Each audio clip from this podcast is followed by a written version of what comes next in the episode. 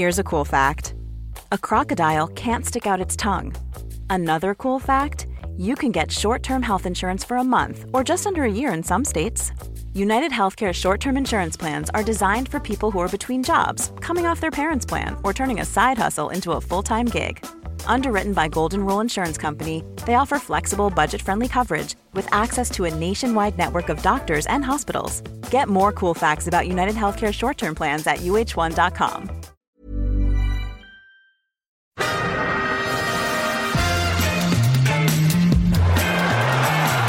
va a llegar el gol del Arsenal Ozil. Marca Mesut Ozil.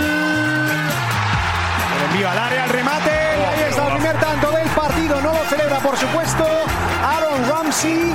0 a 1 para el Arsenal. This is Arscast Extra. Hello and welcome to another Arscast Extra, as always, with James from Gunnerblog. James, goodly morning to you. How's it all going? It's good, yeah. Everything's fine, thank you. Goodly morning to you. It's very early in the morning where you are now. It is, yeah, six thirty. 6.30 i'm feeling a bit tired now it's been uh, a really busy weekend because i was in charlotte until sunday and yesterday uh, we drove from Charlotte, North Carolina to Washington, D.C., and with traffic, accidents, some ridiculous weather, thunderstorms, and rain like you've never seen. It took like six and a half, maybe seven hours to get here. So uh, it's all a bit tiring, but great fun nonetheless rain like you've never seen, and that's an Irishman saying that. So it's got to be considerable amounts of rain. yeah, Jesus, it was ridiculous. uh, I actually I was away all weekend at a festival, Latitude Festival, Oh, in yeah. a tent, and it also rained a considerable amount. I'm not going to say it rained as much as you. I don't think I can compete, but uh, when you're in a tent, less rain is ideal. But there was still quite a lot of rain. Yeah, that's true. I saw some of your pictures on Instagram. You looked like you were having a, a fantastic time rocking the uh, both the Arsenal home and away kit, and Yeah. if you don't mind me saying, some some glitter. Some glitter, yeah. I must say, I, I stuck it to Stan Kroenke the only way I know how by buying both home and away shirts. And uh, no, they are glorious kits, I have to say, and I, I really, really, really like them. Uh, someone came up to me actually, who was a listener from the show. I really liked this. I've forgotten their name, but they were like, "Oh, are you Gunnerblog?" I was like, "Yeah." And it was about sort of one o'clock in the morning. We're like in the woods at some sort of little mini rave, and he was like, "I just didn't think I'd see you at a festival. It just doesn't really seem like your scene." Like- I mean, I, I- I love that. Uh, like, put that on top of the fact that everyone who meets me says, "Oh, you're much bigger than I expected." I'm like, what is the personality I'm conveying on this podcast of this small man who stays in his own home, Doesn't go, the world, doesn't go to raves in the woods. Does not go to a rave in the woods? Yeah, I'm Well, it- subverting expectations all the time. Well, look, I have to tell you, I had, I had an amazing time uh, in LA. I had a brilliant time in Charlotte as well. The, uh, the the fans down there were absolutely fantastic, and they came from not just Charlotte or North Carolina, but all over. Uh, we did an event on on Friday, a Q and A, um, which was just absolutely rammed, and it was f- packed full of people and packed full of fans who wanted to chat and talk, and it, it's brilliant. And to to meet Arsenal fans from all over, like Canada, Pittsburgh, Denver, Houston. There was a guy from Savannah, Georgia, uh, who sounded like he was from Savannah. It was amazing. He had an incredible, incredible accent. But you know what? What struck me, James, as Arsenal have come to the US and as I've had this uh, amazing opportunity and privilege to meet so many Arsenal fans and so many listeners to this podcast. Now, we've been doing this for a really long time. And I like to think that, you know, we're, we're pretty good at what we do and our, our analysis of Arsenal is, is um, not bad. I'm not going to say we're perfect, but not bad Sure. More people wanted to talk to me about magpies than anything else. it was just like, oh my god, magpie facts have resonated with with with our listeners perhaps more than anything we've ever done. Perhaps that says something about the state of Arsenal right now, but it it, it was really really funny.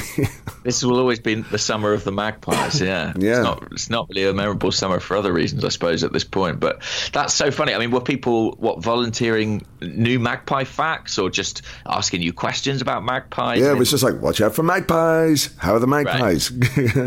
why, why, did you stop the magpie facts? All of that stuff. Um, yeah, it was... that's going to be the new protest. We care about magpies. Do you?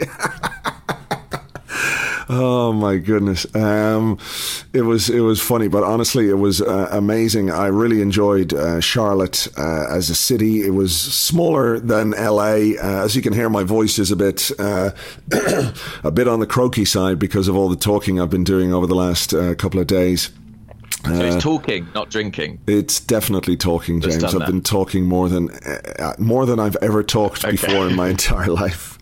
Uh, which is, you know, I, am not going to give out about it, but it, it's definitely left my voice. Uh, I need like a, uh, if I was on tour, if I was a rock star, I'd, I'd throw a strop and get my tour manager to get me like honey drinks and stuff like that. But I don't have anybody uh, to do that, so I'll have to go out and, and get it I'm myself. Not there You're not it. there exactly. yet. Oh, it's a shame. No, in fairness, a lot of people were asking for you as well and wondering, you know, why it was you you weren't out. And I, I, I said uh, he just didn't want to. No, I didn't. I told him. I, I told them you were preparing for your for your Edinburgh show, so mm. they all understood.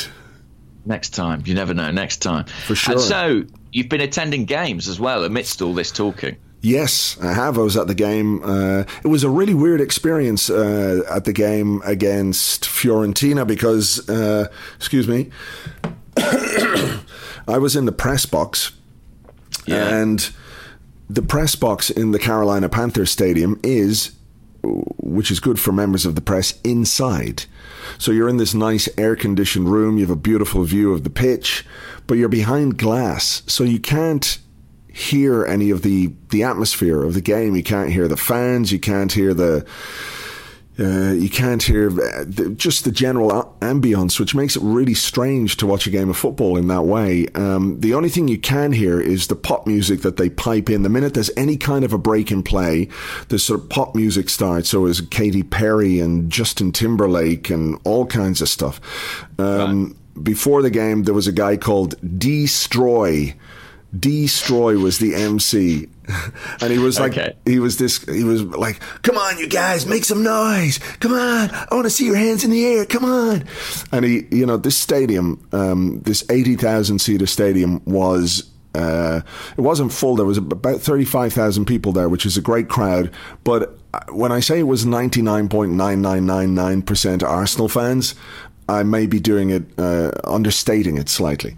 So he's right. doing, he's doing his warm up and he's going, come on, let's get ready. Time to make some noise, you guys. All right, you Fiorentina fans, come on, where are you? Where are you? I want to see you. And it's like, you look around, it's like, no, there's no, there's no Fiorentina fans here.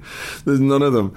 Um, there might have been one or two. I think they might have um, sought out one or two, and then they would do strange stuff like uh, when there was a corner kick, the stadium announcer would announce it.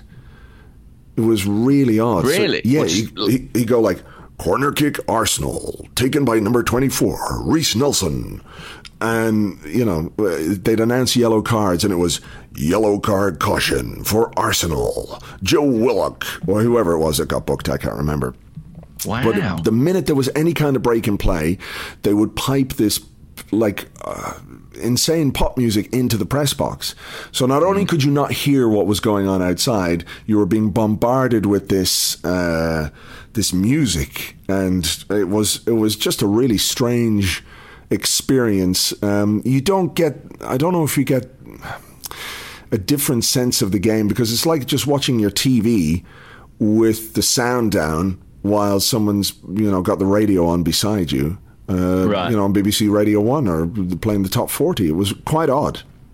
Yeah, yeah, and that must have really influenced the atmosphere, I guess. Yeah. But uh, the game itself, I mean, positive signs. I mean, that's the weird thing, isn't it? Mm. For all our concerns about pre-season, the the actual performances on the pitch have sort of been all right thus far. Yeah, I mean the, we won against Bayern Munich, and there was there was plenty to like about that. Um, yeah. We we obviously beat Fiorentina three 0 and there were some really uh, I think standout performances. I, I enjoyed Eddie Nketiah, of course, he got his two goals. Mm-hmm. Bukayo Saka, I thought was was really good. I like it wasn't so much that he was effective, but I like the way he tries to play. You know, he's strong. He wants to get involved. He'll use his strength and his body to to protect the ball. Um, I thought Lacazette when he came on was was really excellent. He he was very selfless, obviously creating two goals for uh, one for Nketiah, one for Joe Willock. Um, what else? Joe Willock himself when he came on, another impressive display.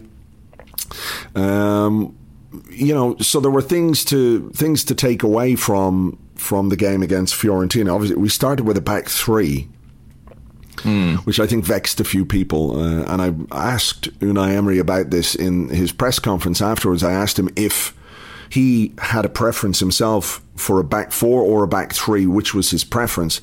And I asked him as well, was any potential transfer business um, going to influence, you know, his preferred formation?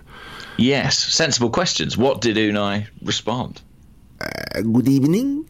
Yeah. Um, and then he talked about playing with Nacho Monreal sometimes as a centre half, how he can do it in a back three, but he can't do it in a back four, which you know is perfectly reasonable, but it wasn't wasn't what I asked.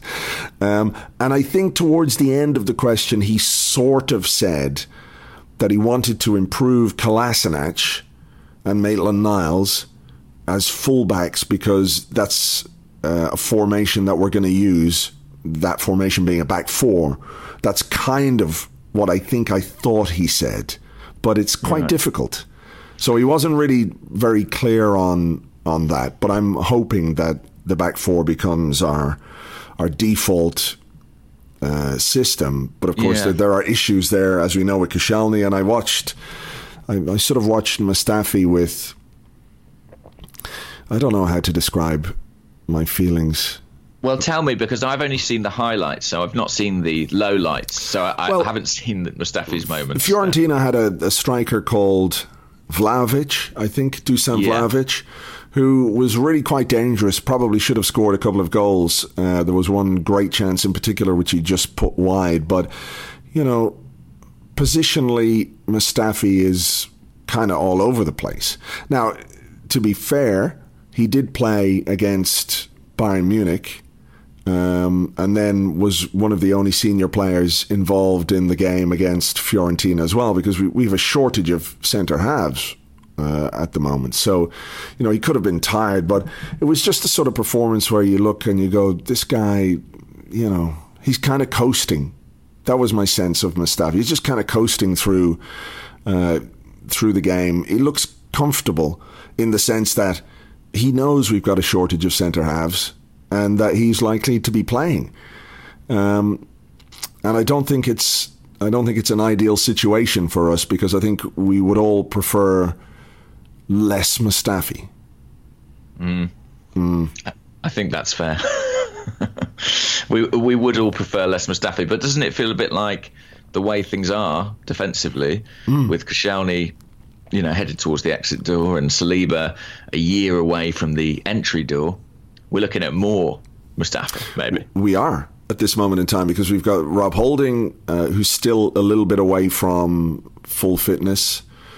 We've got Callum Chambers, and then we've got the ability to play a back three and use someone like Nacho Monreal in there. So a defensive recruitment uh, is urgent, I would suggest, particularly if things are going to go the way we expect them to go with with Koscielny. Mm. So well, Raul Sanllehi has reportedly flown home from the States. Uh, I can't confirm that myself, but there was a I saw a story saying that he's come back in order to help tie up transfer business. I mean, the the the whispers are that they expect movement this week at Arsenal. Right. Uh, that they expect to get some stuff over the line. I mean, the names won't surprise anybody. It's people like Kieran Tierney, uh, Ceballos from Real Madrid, that's an intriguing signing potentially, isn't it? It is. He's a he's a good player. He is a good player, yeah. and I was sort of speaking to people out here, and there is an expectation that the the two sets of officials, given that we're both in Washington D.C., could meet this week and and have a good chat about Dani Ceballos. Mm. You know, I think we talked about this a couple of weeks ago, didn't we? Where we suggested that because of our limited budget using the loan market would be a, a fairly sensible way of of, of bolstering the squad. Mm-hmm. So if we can get this guy on loan put him in the midfield. Um, you know, we've obviously got Joe Willock coming through. Alex Iwobi is coming back. Elneny is coming back. Lucas Torreira will be coming back. You know, it does add some depth in there. Um, so yeah, I'm I'm kind of intrigued about that one. Uh, but it, it, sort of feels like yes, we, we really need to get our skates on a bit. Yeah, we do. I mean, I think someone asked a while ago, when can I start panicking? And I feel like maybe it was today that I said. so, uh, you know, by my own measure, I should be really worried at this point. But, you know, this, there is still a little bit of time. I, I just can't I quite, quite see how the pieces are going to fall into place. And I think. I suppose the only advantage for that is for the young players who, while this uncertainty remains over transfers are getting the opportunity to impress and for the most part doing so. I mean, you spoke about Eddie and Nketiah. He can't really do much more than he's been doing in pre-season so far. That's true. And he was asked, Emery was asked uh, quite specifically about him uh, in the press conference after the the game against Fiorentina and what the plan was for him. And he basically said, look, there's a place in the squad for Eddie Nketiah particularly now that Danny Welbeck is gone, he's sort of uh, earmarked his place in the squad for Nketiah. He wants he wants him to stay. He wants him to fight for his place. There was a suggestion maybe that he wouldn't get enough football.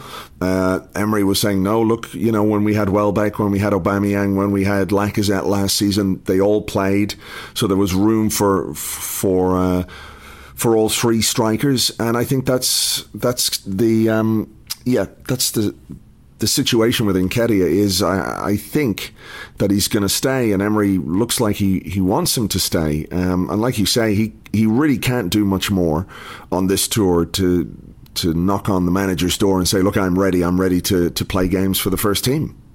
Yeah, I really liked his first goal against Fiorentina. Just the composure of the little drag back in the box and the finish into the far corner.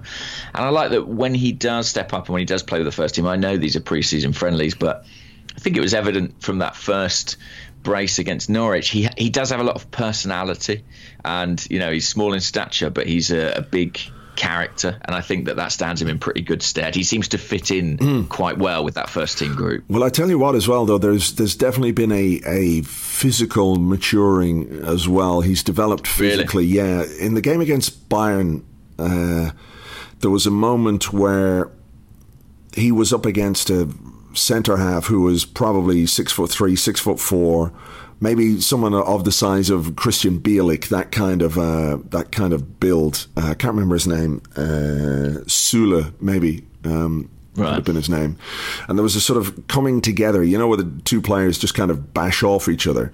Yeah. Um, what what you might have considered like a good old fashioned shoulder charge type situation, and Nketiah came out on top in that situation.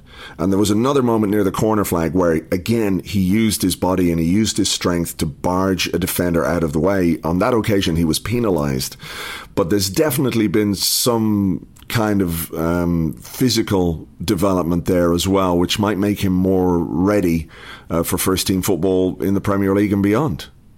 Yeah, I mean, look, uh, his height gets brought into the discussion a lot, but it's perfectly possible to be not the tallest player, but strong on the ball. And you know, I mean, look at someone like N'Golo Kante. You know, he dominates midfield yeah. despite despite his height. So I think that's really positive that you're seeing that sort of thing for Eddie Nketiah because he's always had technique, he's always had finishing ability. And one thing I must say that I did enjoy um, in that win over Fiorentina was I liked Alex Lacazette's little layoff to Nketiah for yeah. that third goal. I mean, he actually created goals for both Nketiah and Willock, and that looked to me like a player kind of sort of uh, assuming some seniority. And, you know, he could have taken those opportunities on himself, but looked for the younger man. And I, f- I felt like that was a, a nice touch from him, really. Yeah, yeah, it was good. It was very selfless, very selfless. He could have had a go himself, but he, he made sure that the young players got their goals. And, and Joe Willock, um, when he came on, he really added some drive and dynamism to to the midfield. We did change our formation a bit as well uh, in the second half. We went to a back four against Fiorentina.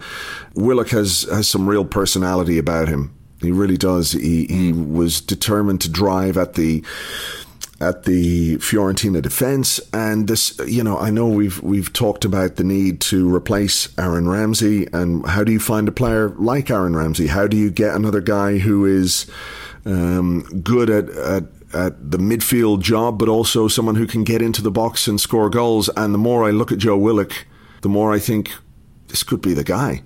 This could wow. be the guy because he does have the ability to not only um, use the ball well in midfield. I thought he was really, really assured against Bayern Munich in, in LA, but he has this knack of getting into the box and getting into the box at the right time. You know, we saw him score goals last season for the first team, albeit in, in cup games.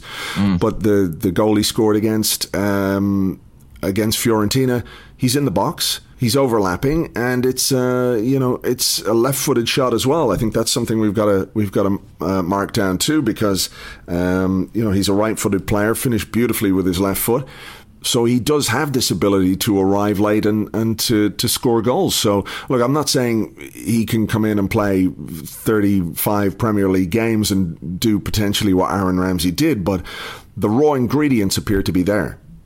Yeah, and even if you think back to the Europa League final and his cameo there, he had that chance where again he went beyond the striker, and you have to say he sort of mm. did everything right. Opened his body, bent it towards the far corner, missed out by half a yard. So I think he, he does appear to be a player who's got that movement and got that composure in those key areas that I think were really key facets of Ramsey's game. I mean, it's interesting against Bayern, he, he was in a deeper role, wasn't he? Like playing more yeah. as a, a, traditional central midfielder. And then against Fiorentina, was he more advanced than that?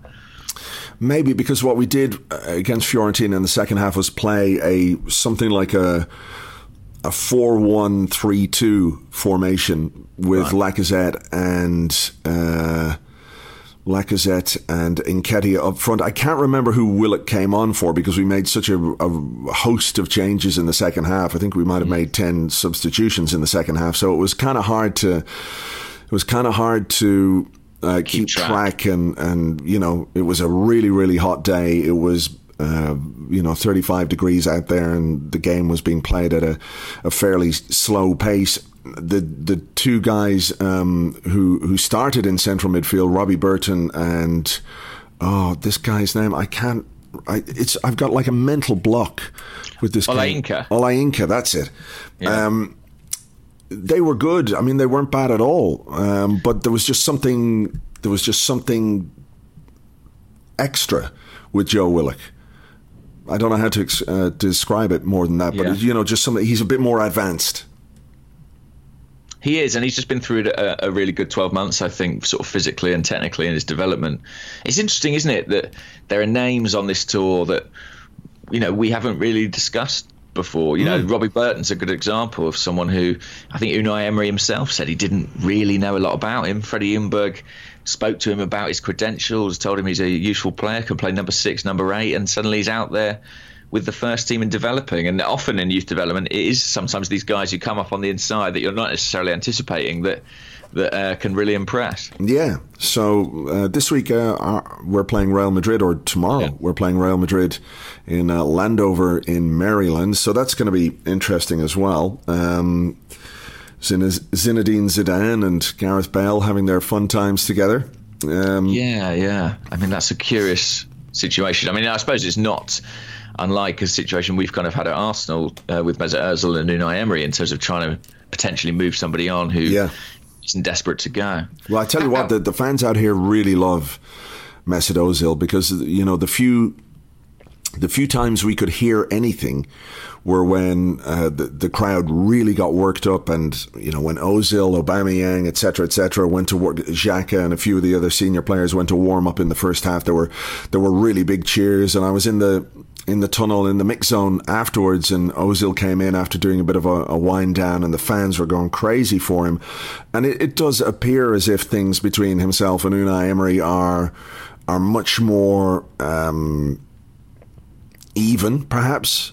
Um, cordial. yeah, cordial. And and look, this goes back, I think, to the to the formation that we use. If we're if we're playing a back four, and if we're playing maybe a four one three two, or even a four two one whatever the fuck. I can't remember what numbers are. Uh, it's too early. But th- there's obviously an easier way to get Ozil into the team when you're playing with a back four than with a back three. So that's why I was really curious to sort of nail down Emery on on what his preference was. I didn't get the answer, you know, mm. quite uh, as clearly as I, I, would have liked, but it does feel as if uh, you know Ozil and Emery are kind of on the same wavelength, and if we are to um, do anything successful next season, if we can get the best out of Mesut Ozil or anywhere approaching the best out of Mesut Ozil, I think we've got a we've got a greater chance of achieving what we want to achieve. And how's he looked out on the pitch? Has he looked sharp? I'm not referring to his hairstyle. no, um, he's he stands out obviously because of the hairstyle. He, I thought he was really, really good against Bayern Munich. I thought he was yeah. really good. Uh, the three players that stood out for me against Bayern were Joe Willock, Pierre Emerick Aubameyang, who was unbelievable. Yeah, amazing. Unbelievable. Like we were at the training the night before the Bayern game and about 10 minutes in Aubameyang was left in a heap on the floor. He was in like quite a lot of pain. Um, I'm not quite sure what happened. It could have been a tackle or a little bit of a, an, an ankle roll or something like that. But he got some treatment and he carried on with the session. And against Bayern, it was just amazing to watch him that early in preseason as well, running the way he did, being as direct as he was. The pace and the power and the athleticism of him was was incredible to watch because he did it for like 80 minutes. And and Ozil as well against Bayern was was fantastic. He made a lot of runs that we didn't necessarily spot or we didn't have the ability to play the pass that the run deserved, if you like. And if we had, I think he would have been even more involved against Bayern. So I was really impressed by his by his showing against Bayern. It was hard to know really what to make of anyone's performance against Fiorentina.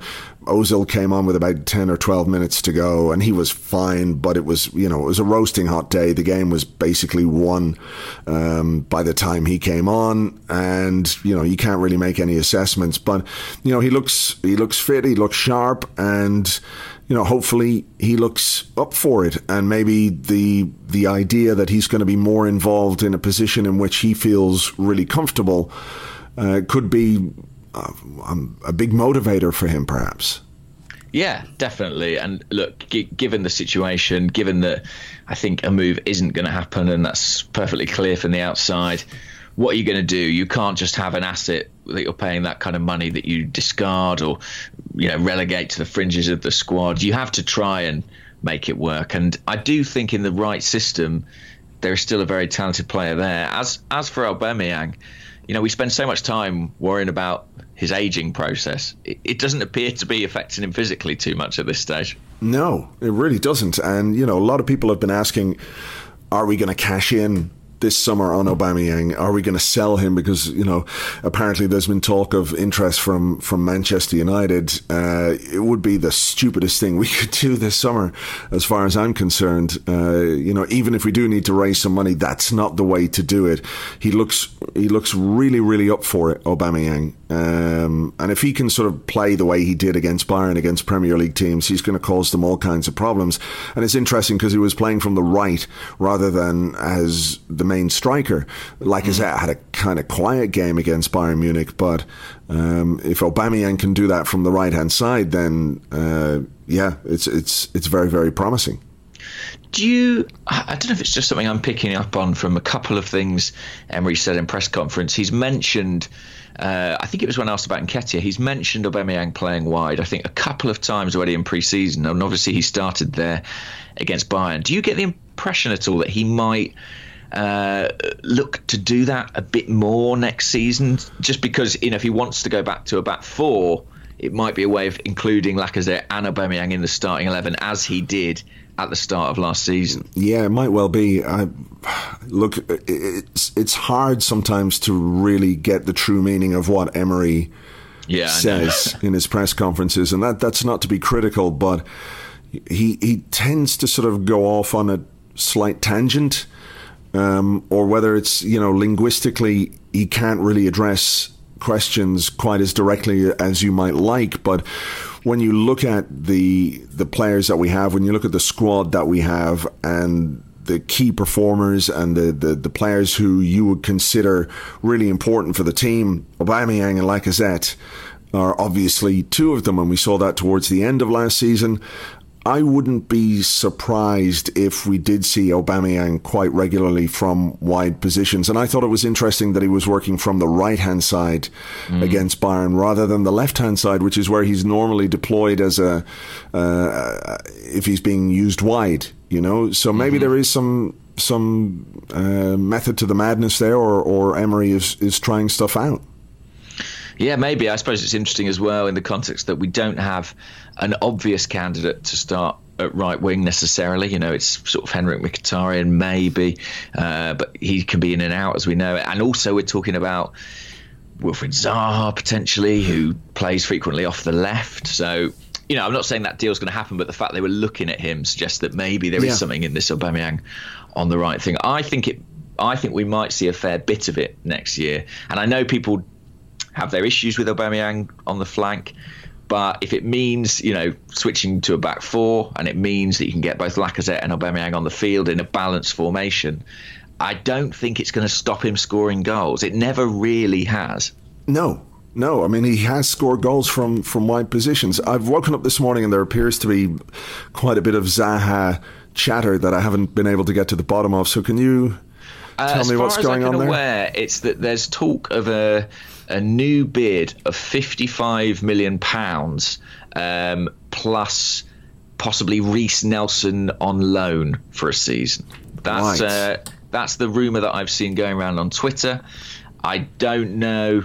Uh, here you go. The Independent is the original source. Has most recently suggested a 55 million deal with 10 million of that dependent on clauses, as well as Reiss Nelson on loan. Hmm. Palace, believes, consider that not enough. Um, you know, that sounds not bad to me. I think, yeah. What in terms for who? For who? Well, in terms of what I would see Zaha's value as, uh, I know Palace obviously you know value him higher than that, but realistically, you know, I I would suggest that 55 million pounds plus Reiss Nelson on loan is not is about right. That would be about my limit for for Zaha. Um, I know there was value. talk. Uh, there was talk of Emil Smith Rowe being included as well. Uh, people have spoken to over the weekend. Uh, we're talking about uh, Smith Rowe as somebody who might go on loan, but he, he's just coming back from from injury. He just started training again, so I'm not he's sure how America, ready he would be. He? he? is. He is. He's, I saw him in. I saw him in the uh, in the tunnel uh, after the Fiorentina game, uh, the Arsenal, you know, contingent were, were hanging around there. He wasn't he wasn't involved. He wasn't doing any training, but I believe he's just started back in training uh, their first session in, in DC, so he probably won't be ready. Reiss Nelson, I was I was interested to watch him against uh, Fiorentina, and he didn't really he didn't really stand out. Uh, right. So I know we've got a lot of high hopes for him, but maybe a season on loan somewhere could be the right thing. And if it helps get Zaha, maybe the club are willing to do that. Well, if you were to bring someone in like Zaha, it would directly impact the amount of playing time Nelson would get. So it kind of makes sense. I mean, it would arguably be a good next step in his development yeah. to to play for a Premier League team for a season. I mean, I, I think I'm on record as saying I think he'll be part of the first team next season. But you know, if Zaha comes in, there is a certain logic to that, and also that loan, you know, that would have a loan fee attached ordinarily, which would be worth, you know, a couple of million quid. So mm. I, I think I agree with you that that's, you know, I can understand to a certain extent Palace's. Uh, turning their nose up at 40 million, even if I don't think it's a, a, ridiculous offer on Arsenal's behalf. But obviously, it's a big gap in there between that and their valuation. But 55 plus a player on loan feels like a potential compromise. And I think I agree with you in that that's getting close to the ceiling of what I could see us paying for, for any player. Really. Yeah. Yeah, exactly. Um, well, you know, we'll have to uh, we'll have to wait and see what this um, what this week brings. Um, whether or not there's going to be any deals. Is there anything else we need to talk about in the first part of the show? Um, uh, I'm just trying to think. I mean, because so much has happened. We've played three games since you and I last spoke. So yeah. uh, I'm just trying to scroll back through my. I mean, obviously, Edu is there now, and he's having a bit of an, an influence, and yeah. people are he saying he's, any- Oh, go on. He's People done. saying- He did an an interview, didn't he, with the the official website? But people are saying he's like really impressive, really impressive in terms of uh, the way he talks about the job that he does, and it's not just you know ex player platitudes kind of stuff. He he's been quite impressive in in the way that he's addressed uh, certain issues. Um, Oh, I know what I wanted on. to ask you about. Spe- speaking of hearing from people, obviously, since you and I last spoke, we have heard something from KSE and, and Josh Kroenke, and I just wondered what your reaction to that was, to his letter to the fans, and, and what the reaction to that has been out in the States. Has it been sort of warmly received by the fans you've met, or is there a bit of cynicism there? I think there's a bit of cynicism in the sense that you know we got a response, and I think that's fantastic. You know, for for for the thing to have gone out and for there to have been a response um, so quickly, I think can only be a positive thing. That if it opens up lines of communication, then then fantastic. I, I, the sense I get from people out here, people I've been talking to, and my own feeling on it is, I've kind of had enough of words, and I know that that's really the only thing he can do is to respond uh, in, in that style. Uh, he talked about transfers, didn't he? He said that we should be excited, um, which reminded me of the Ivan Gazidis "We can do some things which would excite you" quote from a few years ago. Um, it's now about making the words into actions, putting things in place like tangible genuine things we can look at and say, yes, okay, you've responded with words, but now respond with actions. And I think that's kind of where most of the people I've, I've spoken to uh, are. You know, we're happy for the response. Um, we're glad that there has been an acknowledgement of of fans' concerns and uh, disenchantment with the way things have been going. But now it's down to, to them to, to make things happen. Yeah, absolutely. And I think it's telling that it's Josh who, who Oh, yeah. made the statement rather than Stan. you Oh yeah, yeah, for sure. I mean, when he said, what did he say? You know, when when when I speak, I speak on behalf of my father, and I speak on behalf of KSE or whatever it is. And to me, that's very very clear. You know, I'm the guy. I'm the one that's going to be doing the talking. You're not going to hear from Stan. I don't think we're going to hear anything from Stan. Uh, not that we necessarily expected to, but if Josh has now put himself in the position of figurehead, uh, you know, then then he is the one uh, who's got to be held to account. So yeah, I think I thought that was interesting too.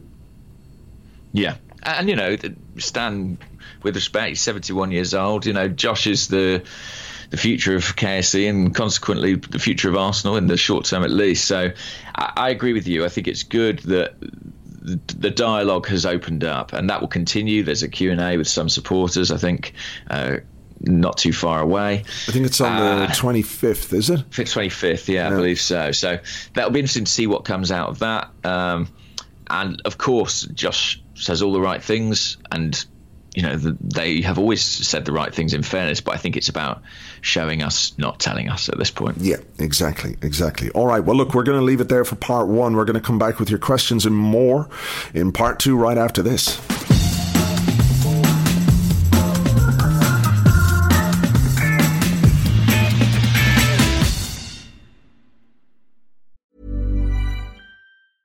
Jewelry isn't a gift you give just once. It's a way to remind your loved one of a beautiful moment every time they see it. Blue Nile can help you find the gift that says how you feel and says it beautifully with expert guidance and a wide assortment of jewelry of the highest quality at the best price. Go to BlueNile.com and experience the convenience of shopping Blue Nile, the original online jeweler since 1999. That's BlueNile.com to find the perfect jewelry gift for any occasion. BlueNile.com. Hey there, it's Michelle Norris. I'm host of a podcast called Your Mama's Kitchen. When I travel, I'm usually looking for a way to find a taste of home when I'm not at home. And one of the things I love to do when I am at home is entertain. And Airbnb allows me to do that. When I was in California recently, I rented a house that had a great kitchen. And when we were sitting around the table, we we're all thinking, we're in someone else's house. Someone could be in all of our homes as well. If you have a home, but you're not always at home, you have an Airbnb. Your home might be worth more than you think. Find out how much at airbnb.com slash host. Welcome back to the Arscast Extra. This is part two of the show where we answer questions that you sent to us on Twitter at Gunnerblog and at Arsblog. Also on the Arsblog Facebook page, but not this week because I'm traveling and it's too hard to keep track of. So apologies, Facebook. Uh, and also on the Arsblog Patreon Discord server. It's a chat server you get access to if you are an Arsblog member on Patreon. And if you are, you can follow my exclusive US tour diary on there. If you're not already a member, you can sign up at patreon.com forward slash Arsblog. It costs just a fiver a month and you get access to all the extra stuff uh, immediately and what have you. And I'm going to take the first question, James, uh, from the Discord. Uh, I know we touched on it slightly, but it comes from Greenfoot, and he says to use a classic Wengerism, does signing Zaha or Everton kill Nelson? Hmm. I have to say, by the way, the name Everton keeps confusing me every time I see it pop up on the timeline. I'm like, what? We're trying to buy the club from Usmanov? What's going on now? But um, uh, he'd never sell it, to us. no, I know. Famously, he um, uh, does it kill Nelson? I don't think so. No, I don't think so. I think that how old is Ev- Everton? Zaha is 26. Mm. Uh, Everton, I think, is slightly younger. He's 20. Um, I can't quite figure out this Everton story because if you listen to some reports in Brazil, we've got you know doctors on standby to do a medical. Yeah, uh, I don't think I that's. I don't, I don't, know how credible that is, to be honest with you. Um, especially because the Zaha story is still rumbling on. I don't really foresee a situation where Arsenal sign both those players. Do you? No, definitely not. I agree. Uh, I don't think it should kill Nelson. I think if Nelson you know, there's there's plenty of time for Nelson to develop, and if that happens over the next couple of years rather than the next couple of months, I think that's okay. Uh, and I think his talent we've seen before. We know he's a substantially talented player. I think if he can master that and develop properly, that will out in the end. And you know the way that we're talking about playing four two three one something like that there's room for multiple mm. players who play off the strikers on either flank or even as a number 10 i think nelson's future ultimately might be in the center so uh, no i don't particularly worry about it do you no, not really. Um, we, regardless of, of who we've got coming through, I think everybody wants us to sign a player who can play wide and add something different to to the team in terms of you know dribbling ability, being able to run at defenses, and, and everything else. The thing to consider is Reiss Nelson is still quite young. He had quite a good season at Hoffenheim in terms of what he produced. Uh, on the pitch. You know, he scored seven or eight goals, whatever it was, and he had that amazing uh, run at the start of his loan spell there. But he didn't play every week. He didn't play week in, week out. He didn't start games week in, week out for Hoffenheim. And we can probably read something into that in terms of how ready he is. There were a number of issues um, with the with the coach, sort of telling him, "Look, you know you're going to have to work harder or be a bit more professional or or you know uh, there, he wasn't like a fixture in the Hoffenheim team. So I think the idea of him coming back to Arsenal after a season and being immediately ready to start week in, week out in the Premier League is a bit fanciful. So when you consider that he signed a new deal before he went to Hoffenheim, he he's in no danger of being somebody who could slip out of our clutches, if you like. So there's mm. we've got that assurance of a long contract with him. And if he goes and plays a season on loan at another Premier League club and, you know, improves and does better and matures physically and becomes a, you know, a more rounded player by playing in the Premier League next season for somebody else, I don't see that that does his chances of making it uh, at Arsenal any harm whatsoever. It probably would increase those chances. You know, conversely, you could say he could stay with us and he could play Europa League games and, and everything else. But it depends, you know, what, what the what the long term view of Reiss Nelson is. So I, I, don't see how a signing would really uh, kill him. It would make his job maybe a little bit more difficult, but that's a good thing. I think that could be a good thing. Well, let's let's build on this question because 1.76 acres on Twitter says, mm. considering we now have what looks like a great depth of potential up front and wide, and then he lists Eddie Nketiah, Bukayo Saka, Emil Smith Rowe, Reiss Nelson, and Martinelli, without even considering Zaha, how do we develop everyone? Who goes out on loan? Who stays? How does everyone get time? And I think it's a fair question. I don't think all those young players are going to get sufficient playing time this season? I, I think that's yeah, it is a good question. I don't know how you develop all of them. I don't think you can keep them all this season. I think a couple of them could go out on loan. When you look at Martinelli, he had an amazing chance in the Fiorentina game. He was through on goal and uh, it looked easier to score. He put it wide and he was absolutely disgusted with himself uh, that he missed the chance.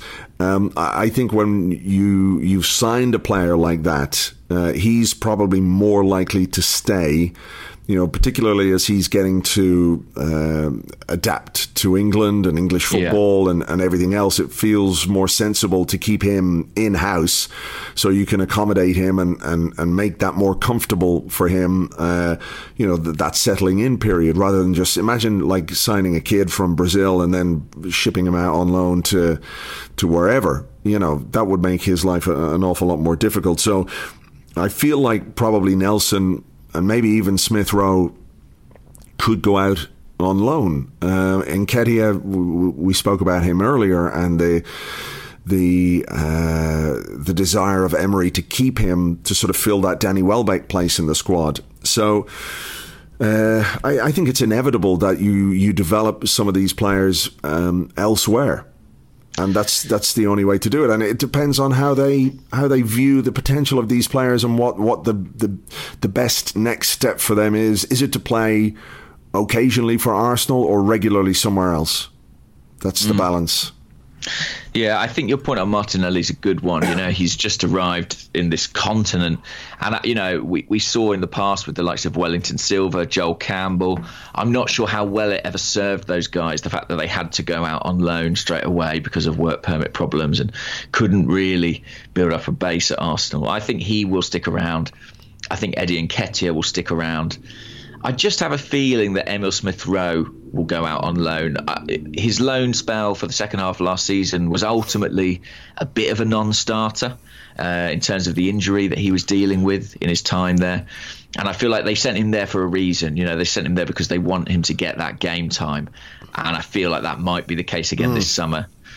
Bukayo Saka is an interesting one. I mean, I know he's younger than Nelson and younger than Smith Rowe, I believe, but in some ways, he, he seems almost more first team ready, and it's it's difficult to explain why. But just whenever I see him, he has such explosiveness when he plays that. Mm.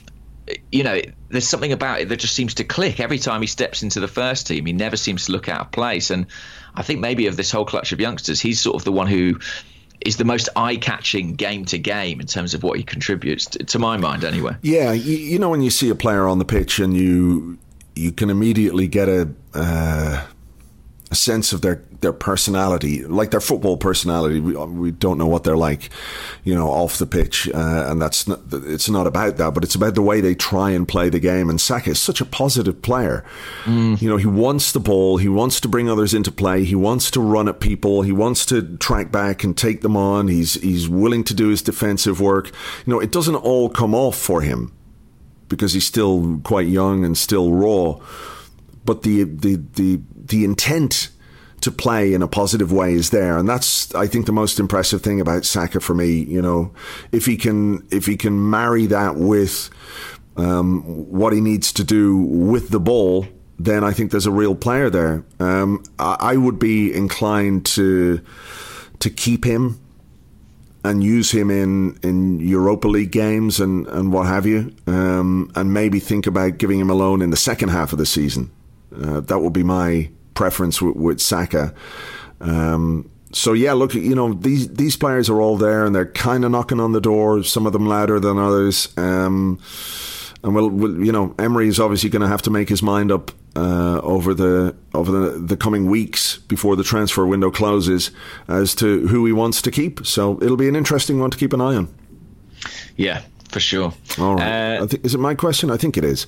It is your question. Um, okay, let me see. This one comes from David Mortimer on Twitter, who is at David Mortimer 30 who says, Is the whole five captains thing symptomatic of a club that has a chronic lack of direction right now? Call me old fashioned, but I think we should just have one captain, someone who embodies the values of the club on and off the pitch and I think it should be Hector Bellerin. That's what David said. Uh, Top Goon, who's at Kieran H, also says, Who at this stage do you think the five captains are going to be next season? And Emery was asked about this uh, at one of his press conferences. You know, are you going to keep this this sort of five captains thing going? And he, he basically said yes.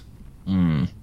Mm. Mm. I mean, I could understand it in his first season because it seemed like an obvious way to get everybody on side and you know build a kind of support group within the group. Uh, it's difficult to argue that it worked particularly well, especially when you look at the five captains themselves and the way things kind of played out for them. I mean, it does doesn't look like a massively successful policy. Equally, in the absence of Laurent Koscielny, I'm not sure there is one outstanding candidate to be the captain. So yeah, maybe it's not the worst possible thing. I I would also like Hector Bellerin, almost sort of for ideological reasons. You know, I kind of believe that he embodies a lot of the the values of the club in some ways, um, and he just seems like a good guy. But I can understand maybe why, especially with the burden on him of just coming back from uh, a very significant injury, it might not be sensible to just you know hand it to him. He's not available at the yeah. start of the season to begin with. It's it's a it is a tricky one because I think when you look at the squad and when you look at the profile of the players, the most obvious candidate for me is Granit Xhaka. Yes, that's true. Um, but I also feel like if you give Granit Xhaka the captain's armband, you're sort of handcuffing yourself to him in a way that maybe isn't the right decision from a footballing point of view. Does that make sense? Like you can see, because he's captain his country, mm. uh, you know, he's 26, 27 years of age. He is, whether people like it or not, a kind of, uh, he is that kind of leader. Uh, in terms of his own personality, I was talking to a few of the, the journalists, James Benge in particular, out here from Football London, and we were talking about this. And he said that, like, Xhaka is one of the only players who will ever front up after a game and chat to the media and That's take true, some yeah. responsibility, even when things go wrong. And we can talk about Xhaka's own role in that. You know, he, he's he has his he has his terrible moments which frustrate us.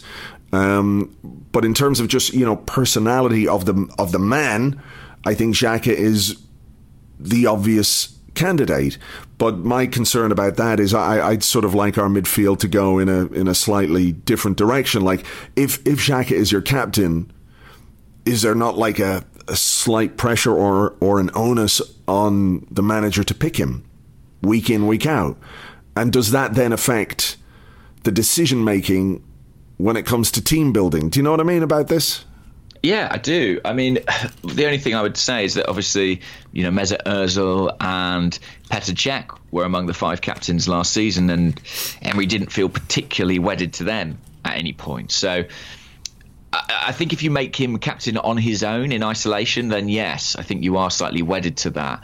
Uh, but if he's one of the five, I don't think it presents as much of a problem. Yeah, I, I, if we are going to do this five thing, which I don't really agree with either, and and. Uh, the other thing to point out here is that, you know, I, I think if you do have an outstanding candidate to be captain, it makes it easier to have one captain. So if you have a Tony Adams, or if you have a Patrick Vieira, or even a Mikel Arteta type figure in the squad, then it's easy to have one captain because that person has the leadership and has the the respect and uh, and garners the respect from the rest of the squad. I'm not sure we really have that one guy who's head and shoulders above the rest. I agree with you about Hector Bellerin. I think he represents the club brilliantly.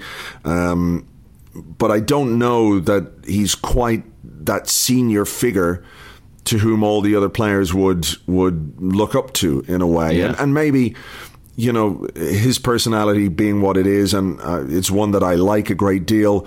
Is it necessarily one of, of leadership? It could well be as he gets older. Um, but I don't think we have just yet that talismanic captain that everybody wants. And the reason is is they're very rare. They're really hard to come by. You know, if you could have a Tony Adams in your team, every team would have one. You know, so we, we don't quite have that. So for next season, slightly fudging the issue as much as I don't really dig this five captains thing. It might just be a way of, of creating a, a, a group which uh, looks for uh, responsibility from the other players. And I think it'll be Xhaka, I think it'll be Ozil, just because of mm. seniority. The two strikers, Lacazette and Aubameyang, I think they'll be involved. Potentially Nacho Monreal if he's if he's still around. And I think Emery said something about having a, an English component to that captain group. And if that's the case, then I think Rob Holding could be uh, one of those. It kind of has to be, doesn't it? I mean, yeah. beyond that, you know, you're looking at youngsters, Callum Chambers. I think it. I think it probably has to be Rob Holding if he wants an English player in there. Mm. You, you, you, I think the point about Bellerin is fair. I mean, as much as we might want him to be captain, there are some big egos in this squad. You know, you think of stars like Özil, Aubameyang, and you need someone who can kind of command the respect. You know, command authority in that group and in that company. Um, and maybe Bellerin's not quite at that level yet. Uh, so I think yes, I think uh, Özil Xhaka, Holding if he wants an English player. Mm. Um, I think I would then probably go uh, Lacazette and Monreal mm. for me. It's no slight on Aubameyang. I just feel like you know he's a different kind of character within the team to a leader, maybe, but you know, he's very well liked, so yeah. he definitely will be under consideration. Yeah, yeah, yeah. I mean, and again, just to sort of clarify, I, I wouldn't necessarily consider Ozil a uh, a captain type figure. You know, I don't think it's his personality at all. Um, but I think if he was part of the five captains group last season and some fences have been mended with Unai Emery and, and what have you, I think if you take it away, it's it creates an issue that maybe we don't need. Exactly. And you know, why would you draw attention to that problem, you know, and create an issue mm. unnecessarily? If if if Özil is going to stay, you know, to a certain extent, bridges bridges have to be built, and you know, you don't want to burn them down by removing him as one of the captains. And also, at the end of the day, he's a guy who's 30, who's won the World Cup, who's very, very experienced. You know, there are things about Özil that you would want within that group. Uh, and that we're not necessarily rich with. So yeah, I agree with that. Yeah. Okay. Um, Your question.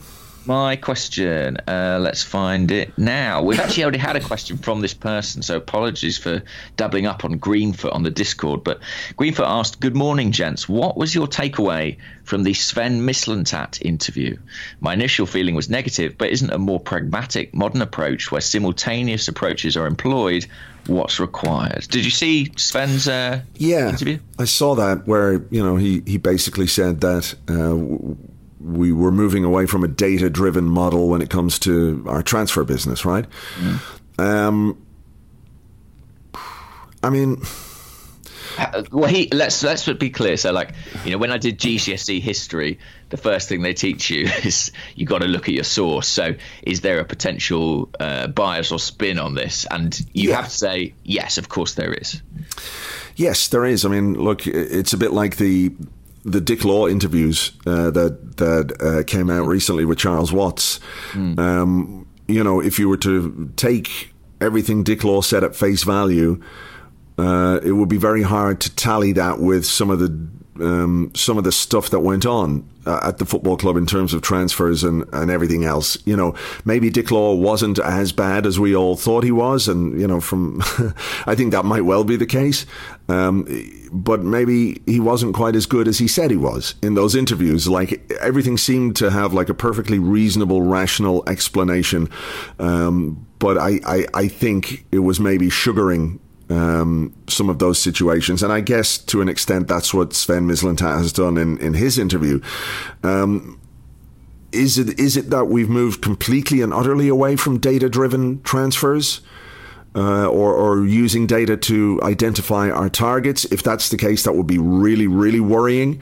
However, I think we know uh, that Stat DNA is very much embedded within the club. You know, Arsenal bought Stat DNA. They have um, they have an influence over what we do. Um, there is unquestionably data being used at all levels of the football club uh, when it comes to fitness and and that kind of stuff. And you have to imagine that Stat DNA will have an influence on some of the, the transfer targets that we have. Um, the other side of that is that we can think of players who were identified to us um, by Stat DNA, or, or, certainly players who we think were identified by Stat DNA, and they include Gabriel, they include Elneny, um, Granit Xhaka, Mustafi you know, so a data, the data hasn't always worked in our favor. It would be fair to say. I, I can't believe.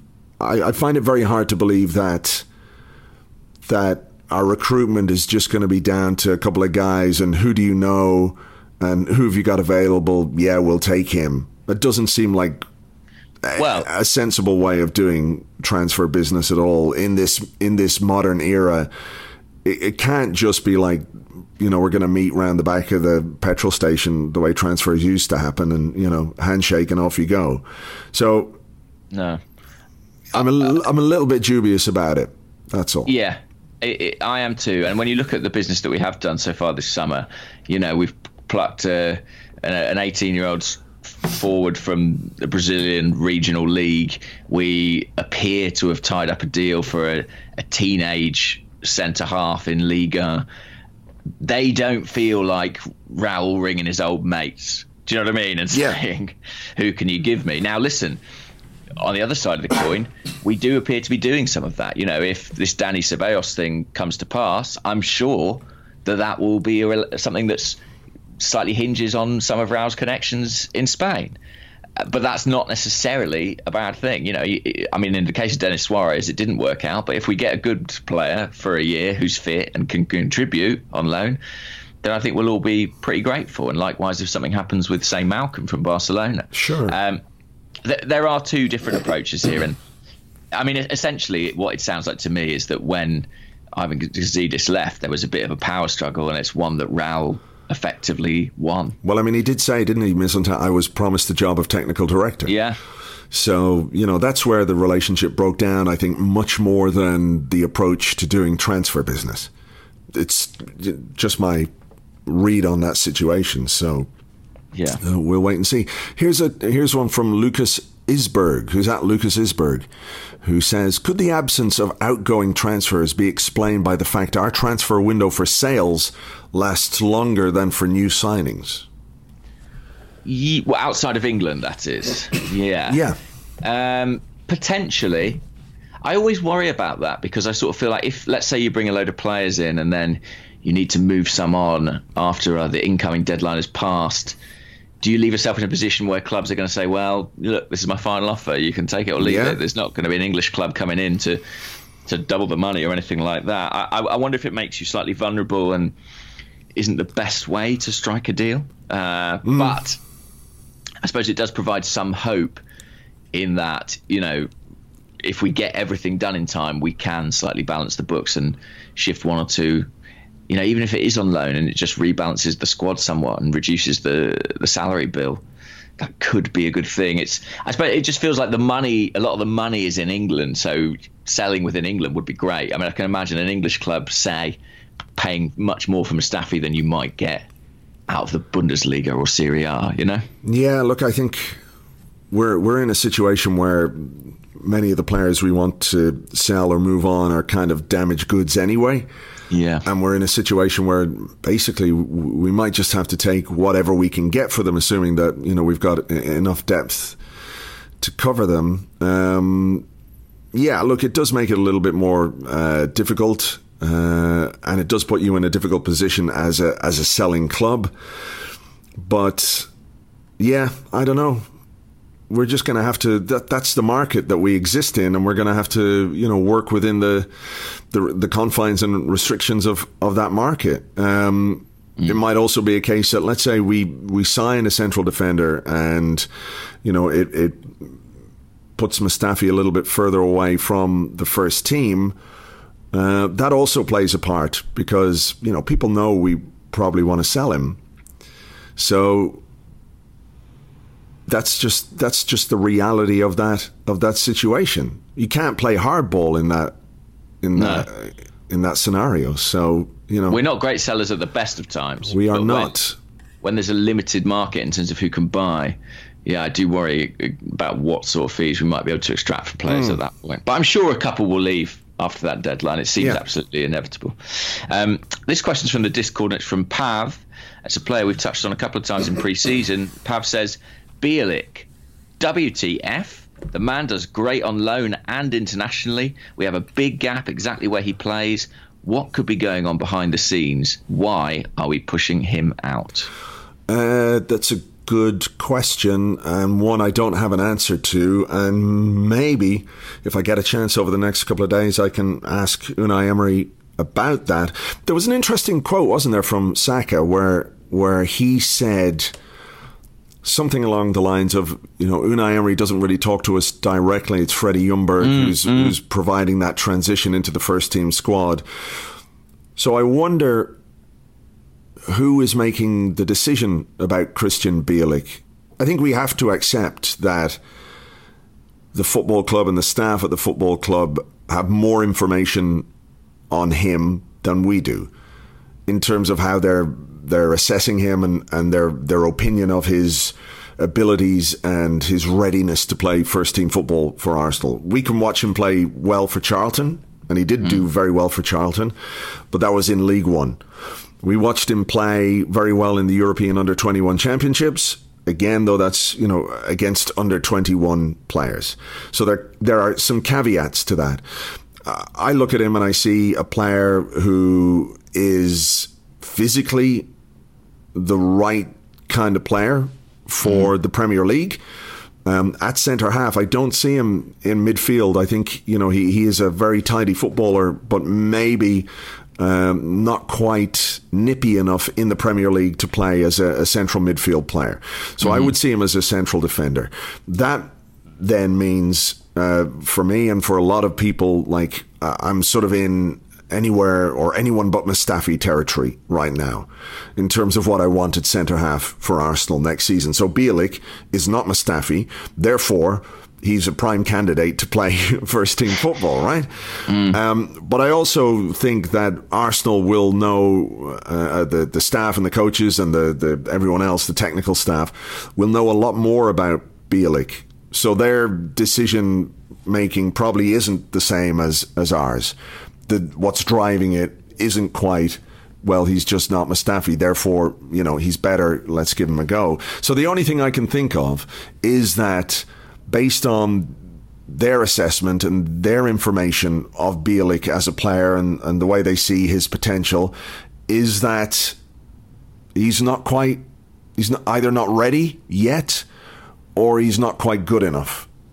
Uh, so that that's that's the only thing I can think of.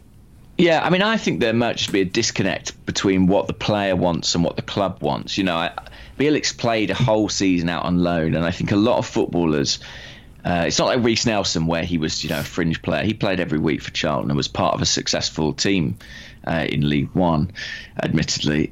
Uh, they get that taste for first team football, and they don't want to go back to playing every six weeks or only playing under 23 games. I, I think this might be driven in part by the player saying, "Look, I want to play," and Arsenal saying, "Well, you know, you're a good prospect, but you're not going to play every game here. You might play the Europa League games or something like that." And maybe he feels I'm better than that. Um, and maybe there's just a bit of a disparity between how the club view him and how he views himself. But I, I, from what I've seen, my untrained eye thinks he has all the tools, and I am a bit confused by selling him. I hope if we do we get a decent deal or we extract some sort of sell on or buyback. We can arrange something which kind of covers us financially because he's a player we spent a fair bit of money on when he was 16 years old. There was talk of a fee of, you know, a million and a half pounds or something like that. So, mm. you know, you want to you want to make some uh, profit on that. And the other thing I would just say about him is that as much as he does look great to me in the clips I've seen and the bits I've seen of him, maybe there's a, something a little bit akin to the Jay Emmanuel-Thomas effect, where you've got a guy who's come through youth football, who's always been about a foot taller than his opponent. He's so much more physically powerful that he sort of can't help but catch the eye, and he has a certain advantage at that level that maybe you know in, amidst the athleticism of the Premier League might level out a bit and might not necessarily see him cut it at that at that height of the game. And also, we talked about Freddie and his input. I think a player Freddie really rates, and one the manager does too, is Zach Medley, who's six foot five himself, I believe, and yeah. you know a pretty elegant ball playing centre half too. And maybe there's just an element of we've got William Saliba possibly in the bag coming in in 12 months' time. We've got Rob Holding, we've got Callum Chambers, and we want to ensure Medley's path isn't too blocked. So that could also uh, be a factor in any decision.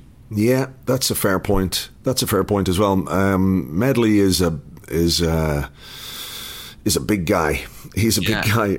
I walked past him in, in Los Angeles, and he's like, "Whoa, okay." And, he, and you know, again, he's he's still quite young, isn't he? He's only 17, 18, I think. Yeah, I'll have a look now. you have Medley. a look and tell me because I can't type he, stuff.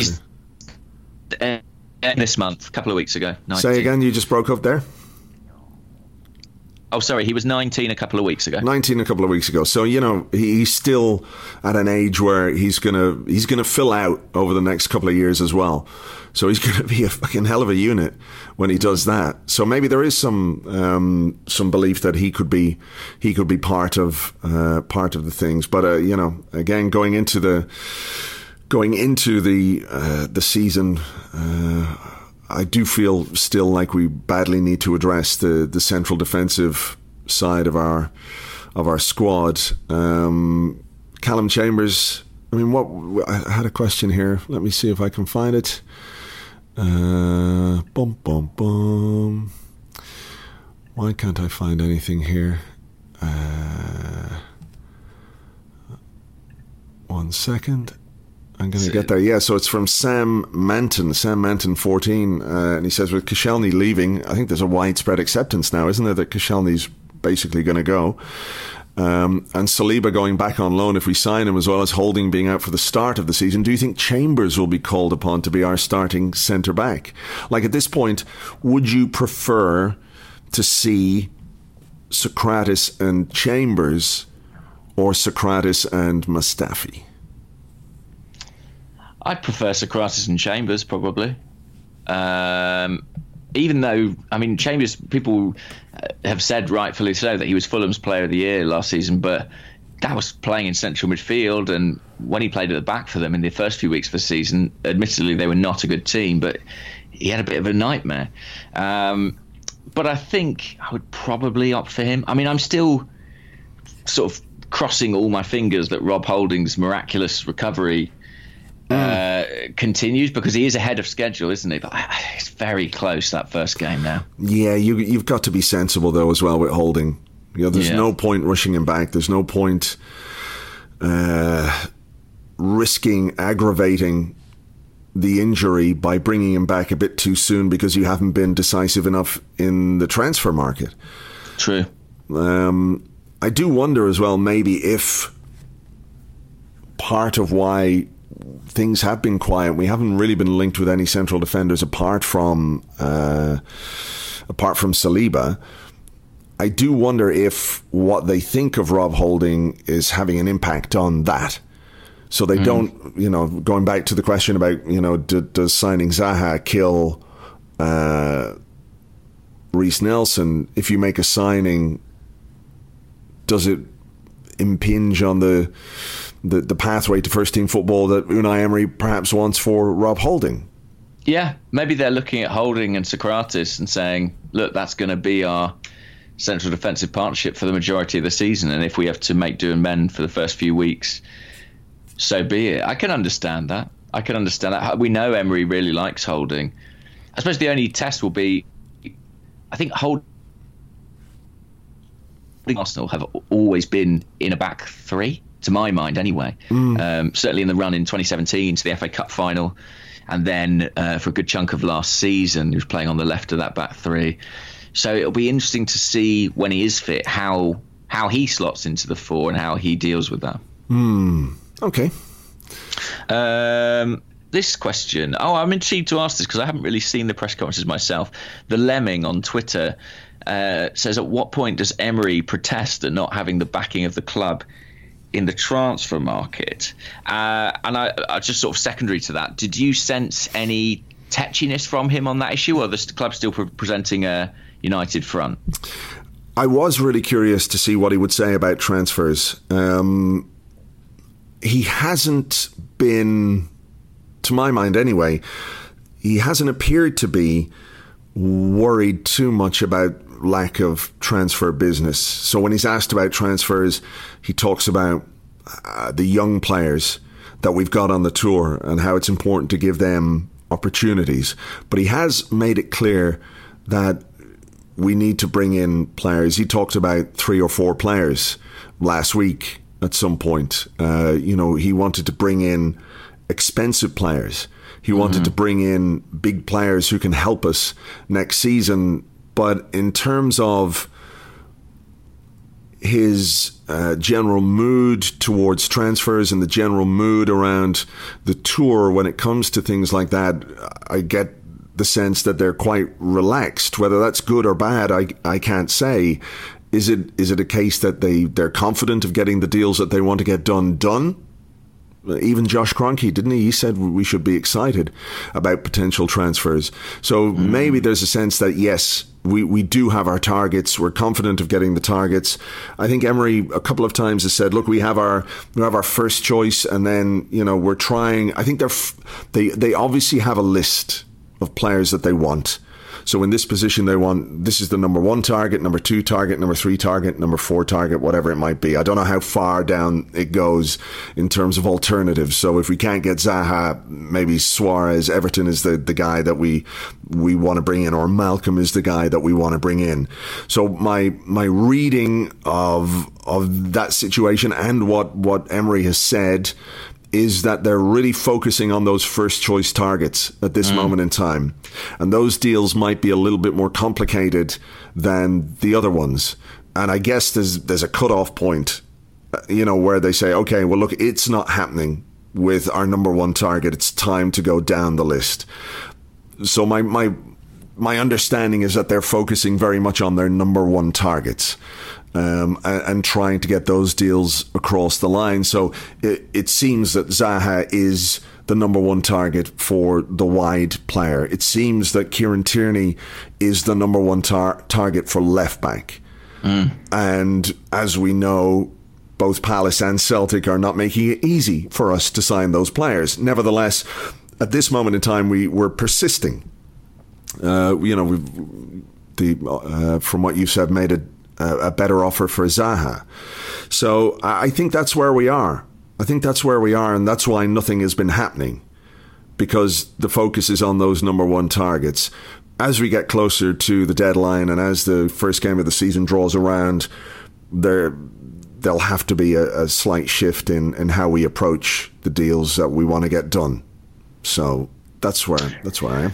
Yeah, I guess maybe that relaxation comes from the fact that they feel they might feel they have the players' agreement, particularly in those two cases. They might yeah. feel that you know the player would be happy to come. In the case of Zaha, would really want to come, uh, and they're just going to sort of push it as much as they can with the transfer fee and try and get the, the deal they can get. Yeah, and yeah, you would think you know a week before the end of the window, at some point you have to go. Okay, well that hasn't happened. We've got to pursue other targets, but. Uh, in some ways, in some ways, I kind of think it's right that if you've got that number one target in mind, that you that you try and make it happen. But as you say, that has to be a cut-off point. Somewhere. Yeah, there really does. Uh, okay, let's do let's do one more because uh, I've got to go do an event this morning, which is why we're recording r- really early over here. Cool. Um, oh God, I don't know what it is. I can't find the question. Have you got another question there? I've got a quick one, which okay. is from. Um, Brian Boyle, Brian M. Boyle on Twitter, Brian says, Is the supposed pressing style evident on the preseason tour, or has that been forgotten about? Um, it certainly wasn't evident against Fiorentina, but I think mostly because it was so hot. Yeah, yeah. they had like um, they had water breaks uh, every 15 minutes because it was just so hot on that pitch. So I don't think anybody was going to press against Bayern, maybe, but there isn't. You know, I think when we talk about pressing, people have this idea that like there's this coordinated, almost balletic you know synchronized movement where the whole team squeezes and and you know it's like a living breathing 11 man organi- uh, organism which um, you know closes down the opposition. It doesn't really happen like that. I you know there was elements of it in in the in the Bayern game. Certainly Aubameyang was uh, you know snapping at uh, some of the defenders and what have you. But as a collective kind of thing i don't I don't really think we've seen too much of it, um, and I'm not sure. I'm I'm not sure that it's uh, what we all thought it was going to be. Do you know what I mean? When we when we talked uh, about this at the start of last season, we sort of had this idea of this relentless press. You know when Barcelona lose, yeah, yeah, yeah. You know when Barcelona lose the ball and immediately they, they swarm around the opposition, they get the ball back. I don't know that that's what we're doing or what we're going to do.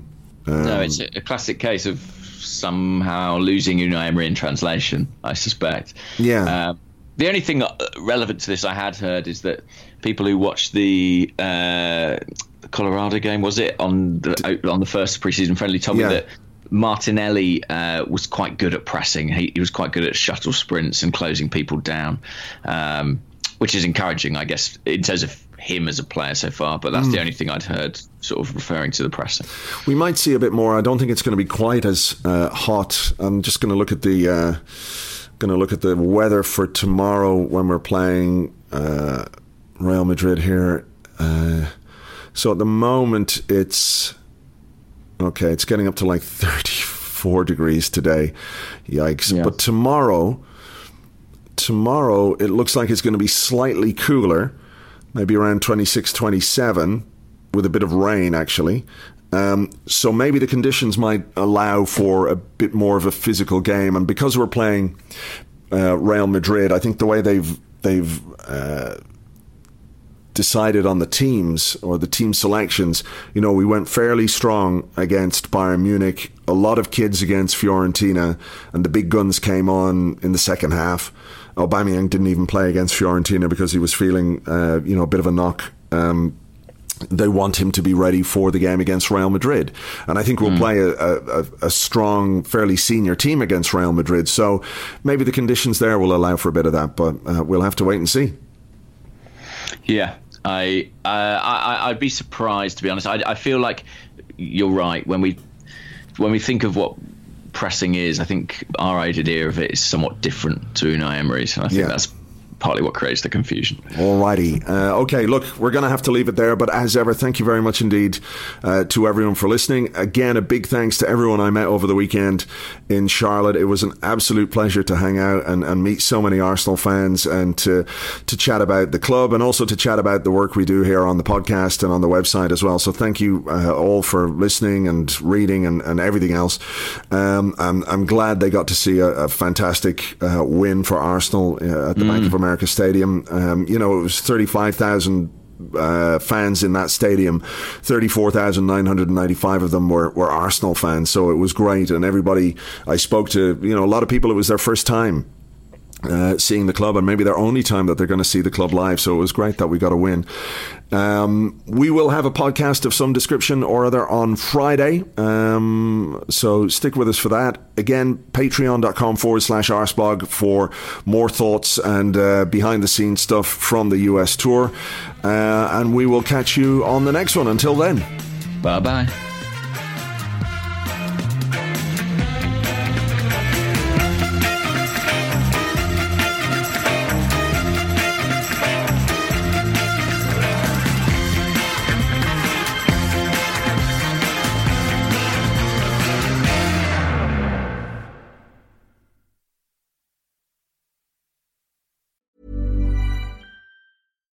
Hi, I'm Daniel, founder of Pretty Litter. Cats and cat owners deserve better than any old fashioned litter. That's why I teamed up with scientists and veterinarians to create Pretty Litter. Its innovative crystal formula has superior odor control and weighs up to 80% less than clay litter. Pretty Litter even monitors health by changing colors to help detect early signs of potential illness. It's the world's smartest kitty litter.